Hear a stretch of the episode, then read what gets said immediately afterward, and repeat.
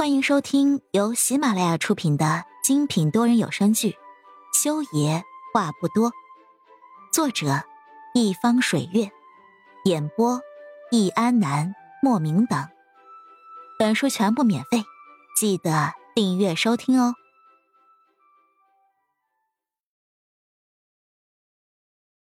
第五十一集。哎，我知道，我知道，妍妍啊。你只要记得，他讨厌你，你们在一起不会有好结果的呀！不要在一起，知道了吗？答应外公，你要答应外公啊！外公说的有些急了，他那迫切的要何影答应，永远不跟裴母秀和好的眼神里面，仿佛藏着一千句、一万句说不出口的话。何影害怕老人急上了头，急忙拉住他的手，答应了他。好不容易，他才把外公安抚了下来。扶着外公进房间歇下之后，他又去看了外婆。外婆的肺病又严重了，不过换了个不错的环境，让她吸氧的工具也好了很多。何眼去看她的时候，她已经睡着了。何眼知道，对于一个癌症晚期的病人来说，一个安稳的睡眠有多重要，所以他没有打扰外婆，而是替她关好了窗户之后就离开了。何眼走出疗养院的时候，杨大宝。已经在车子里睡着了，小小的身子蜷坐在车座上，让人看得鼻子发酸。何眼从后备箱里拿出了一块毛毯，从窗户那里递过去，搭在了他的身上，然后又从钱包里摸出几百块钱，压在他的脑袋下面，留了张字条之后，他就走了。外婆所在的疗养院在市中心，跟安晴月所在的医院很近。何眼步行只走了十分钟，就走到医院了。可是今晚上安晴月不值班，她的休息室何眼进不去。想了想，何眼决定去看看裴丽丽，就在她的病房里将就一晚上。裴丽丽的病房里面没有人守夜，何眼进去的很容易。他看了看手表，已经是凌晨三点了。他从郊区过来，还是打着赤脚，身上已经是脏的不能再脏了，不想弄脏裴丽丽的病房。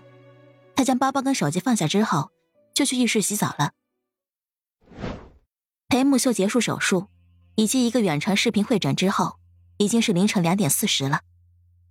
从空军总院出来，他先去看了一下晚上要做手术的病人，一个八十岁的老者，是个很特殊的病人，手术也是个风险性特别高的手术，成功率只有百分之三十，一般的大医院的大医生都是不会接受这种注定会失败的病人的。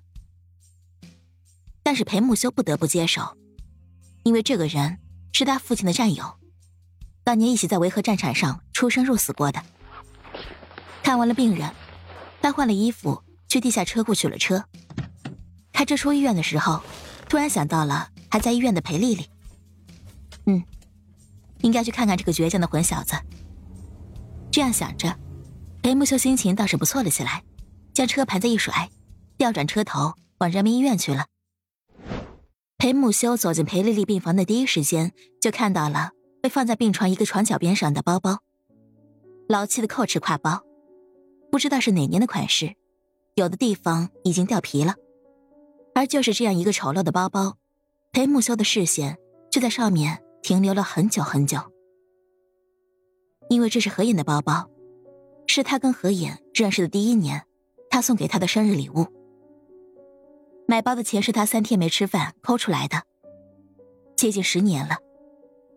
那个时候，他们明明都掏心掏肺的爱过，可是为什么两人会变成现在这样呢？裴木修形容不出来，在看到这个包包时候的心情了。激动吗？并不。伤感吗？也说不上。他只觉得这个包包挺丑的。也不知道那个时候，何影收到这个礼物，高兴的快跳上天的样子，是不是装出来的？这个包包为什么会在这儿？肯定是他今天走的时候忘拿走了。这么多年了，他这丢三落四的毛病，还是一点没长进呢。裴木修走上去，弯腰想把这个包包捡起来的时候，却听到有窸窸窣窣的水流声从病房左侧的浴室里面传出来。裴木修弯腰伸下去的手停留在了半空中，屏住呼吸去听。他没听错，浴室里有人，应该是何野。裴木修站直了身子，单手插兜走到了浴室门口。半透明的浴室，上半截用的是磨砂的玻璃，下半截用的是完全透明的玻璃，所以裴木修可以清楚的看到何野的那双腿，修长如同筷子，白皙如同细葱。他的脚尖轻轻的垫着，水流从他的脚背淌过流下，小腿紧绷，勾勒出来的弧度完美无瑕。而且，他应该是在唱歌，这是他的习惯。无论那天发生了什么坏事儿，他都会在洗澡的时候轻轻的哼唱一支歌谣，然后洗完澡，他就会笑称是把所有的坏运气都洗干净了。如果那天时机对了，他还会用洗白白的身子。光溜溜的在裴木修身上滚一遍，甚至这样就可以把他身上的好运气传染给裴木修。